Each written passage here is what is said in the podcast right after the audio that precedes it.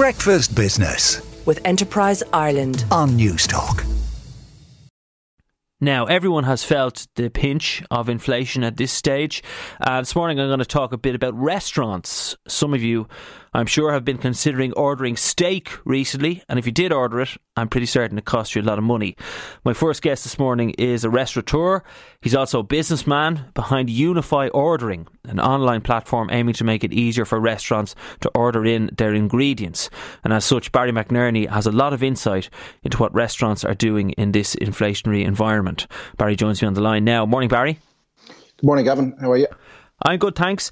First of all, is steak one of the worst affected foodstuffs in, in terms of price inflation, or are other things worse? I think uh, other things are worse. Uh, chicken prices have gone from, I think, literally sort of 40 euros for a, a, box or a tray, as we call it in the industry, up to 62. So it's risen by nearly one euro every week since the start of this year.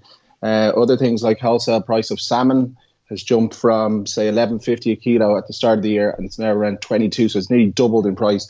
Whereas steak prices say for ribeye, which would have been the most popular cuts you get it in a restaurant, it's gone from maybe twelve fifty kilo to around eighteen fifty. So I don't know what the math is there, probably 60, 70 percent increase over the course of this year. So it's really quite alarming the the, the, the rises in prices. Yeah, maybe it, it's just the case with steak because it tends to be a bit dearer anyway.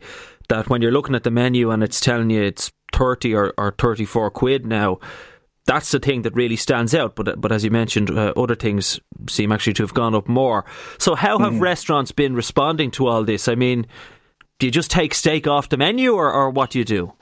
I think with something like steak, you, you can't change it. So it's a ten ounce steak, so you, it has to still be a ten ounce steak. So the price is just immediately going to go up. Whereas other things, you can kind of maybe change recipes um, put a little bit more of the kind of cheaper ingredients into a recipe and bulk it out, whereas you can't do that with steak, so it's very apparent. Uh, I think with with things like ribeye, for example, you might see that coming off the menu and maybe strip loin or something else coming in and as an attempt to try and still offer that you know protein beef steak, but at a cheaper, slightly cheaper, more approachable price for customers. How is the industry faring in general at the moment amid all of this? Well, I think it's come off a very kind of rocky period with COVID. Uh, I think everybody was craving a bit of stability and thought that was going to come this year. And now, obviously, the price inflation. So uh, there's no doubt that times are very, very difficult for, for restaurants. Um, but uh, you know, demand seems business- strong though. I mean, um, I think there's a lot of pent up demand for people who you know haven't been eating out for a while and now they want to get out and do it again.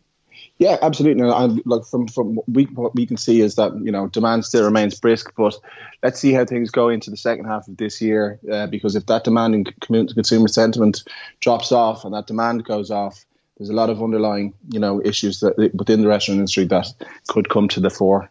Yeah, and you mentioned some of the, the various strategies that, that people can do to kind of cope with this? Maybe it's a little bit of, of shrinkflation. You uh, reduce the size of the dish, or, or, or, as you mentioned, you use cheaper ingredients in, in some parts of it. The, the steak uh, mm-hmm. clearly is, is, is an area where, where it's a bit more difficult. How does this feed into your business then, uh, Unify Ordering? Because obviously you, you, guys are designed to make the ordering process more efficient. So mm-hmm. maybe in a difficult time like this, it actually helps you, or does it? Absolutely. So what we're doing at the moment is we're bringing in a lot of new functionality that's going to allow restaurants and, and food purchasers to manage their costs in real time. So they're going to be able to see how much everything is even before they place that order and to be able to look, manage their margins and keep on top of their costs, which is going to be absolutely vital over the next coming months. Yeah, well, uh, just give me. A, I remember talking to you about a year ago. How have things gone since then? I mean, uh, have you? What kind of level of growth have you guys been seeing? Oh, absolutely. For us as a platform, we've probably got about 15 to 20% of the Irish market using our platform to order from various different suppliers. And that's growing all the time. And we believe when we bring in this functionality on the buyer side, on the food purchaser side, that allows them to manage their costs in real time, gives them greater control over the team, that we're going to see our growth continue. So, in a strange kind of a way, the worse the market conditions get, it's actually better for us because it allows the, the, those businesses to control their costs and, yeah, and stay competitive let's uh, finish up then. We're talking a bit more about what you expect you know through the summer and into the winter. I mean, I, I, suppose we can presume that demand is is a bit slower during the winter time. Would you be concerned that some restaurants might get into trouble? Yes, I would say so. I mean, there's a lot of restaurants that have been warehousing their VAT and their PAYE over the time, and that's going to have to start coming due now as well. As you know, staff costs have increased because there's lack of supply. So there's a number of different pressures that are coming into the, to, to the restaurant industry. So let's hope that the government bears that in mind coming into the budget and kind of realizes that businesses as well as consumers at home are, are under pressure. Yeah, and that's that's the other thing I was going to say. Of course, we, we can expect inflation to continue, and consumers probably won't be in uh, the same place that they're in now when we get uh, a little bit later into the year. So uh, lots of challenges ahead for sure. Okay, we'll leave it there, Barry. That's Barry McNerney, Chief Executive of Unify Ordering. Breakfast Business with Enterprise Ireland on Newstalk.